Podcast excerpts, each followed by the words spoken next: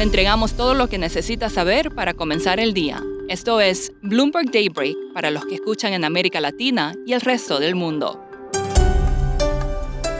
Buenos días y bienvenido a Daybreak en español. Es jueves 13 de octubre de 2022. Soy Eduardo Thompson y estas son las noticias principales.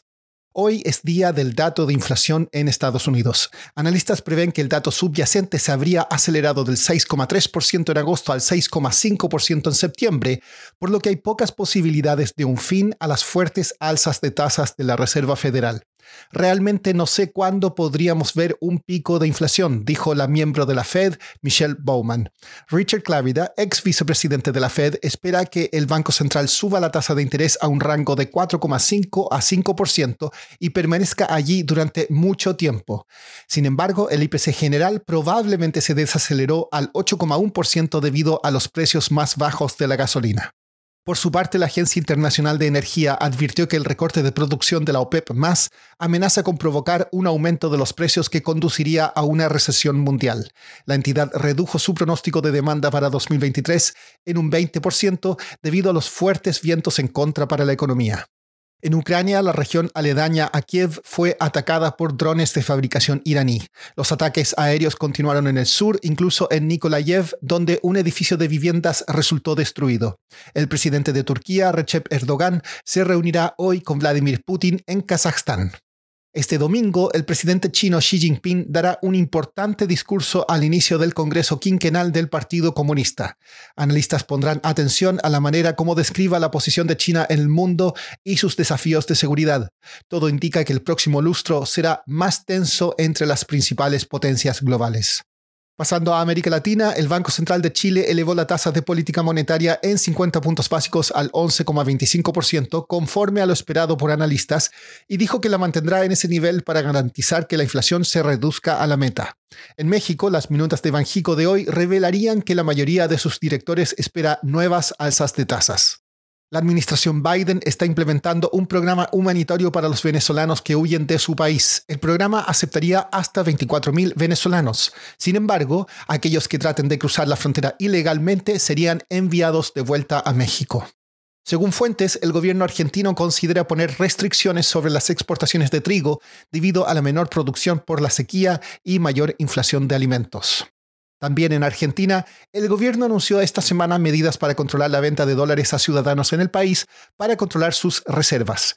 Estas se suman a los tipos de cambios oficiales y no oficiales.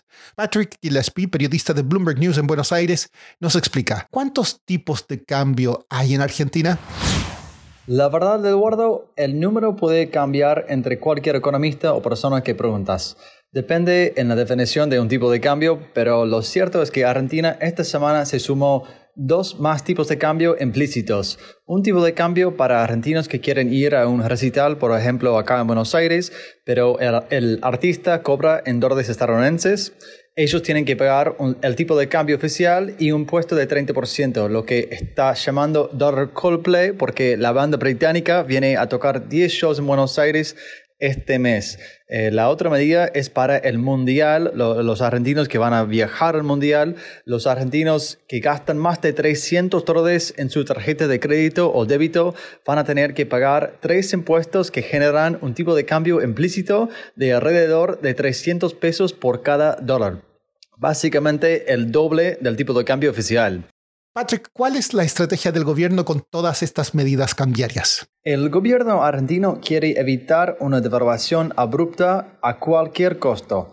Antes de las elecciones presidenciales el año que viene, una devaluación está visto dentro del oficialismo como una gran derrota que va a implicar una pérdida de votos. Así que ellos prefieren armar distintos tipos de cambios para muchos sectores de la economía en un intento de frenar la salida de dólares, eh, cuál sería el impulso atrás de una devaluación. Así que este gobierno no quiere devaluar y, prefiere armar distintos tipos de cambios eh, en una, una estrategia para evitar o demorar una posible devaluación.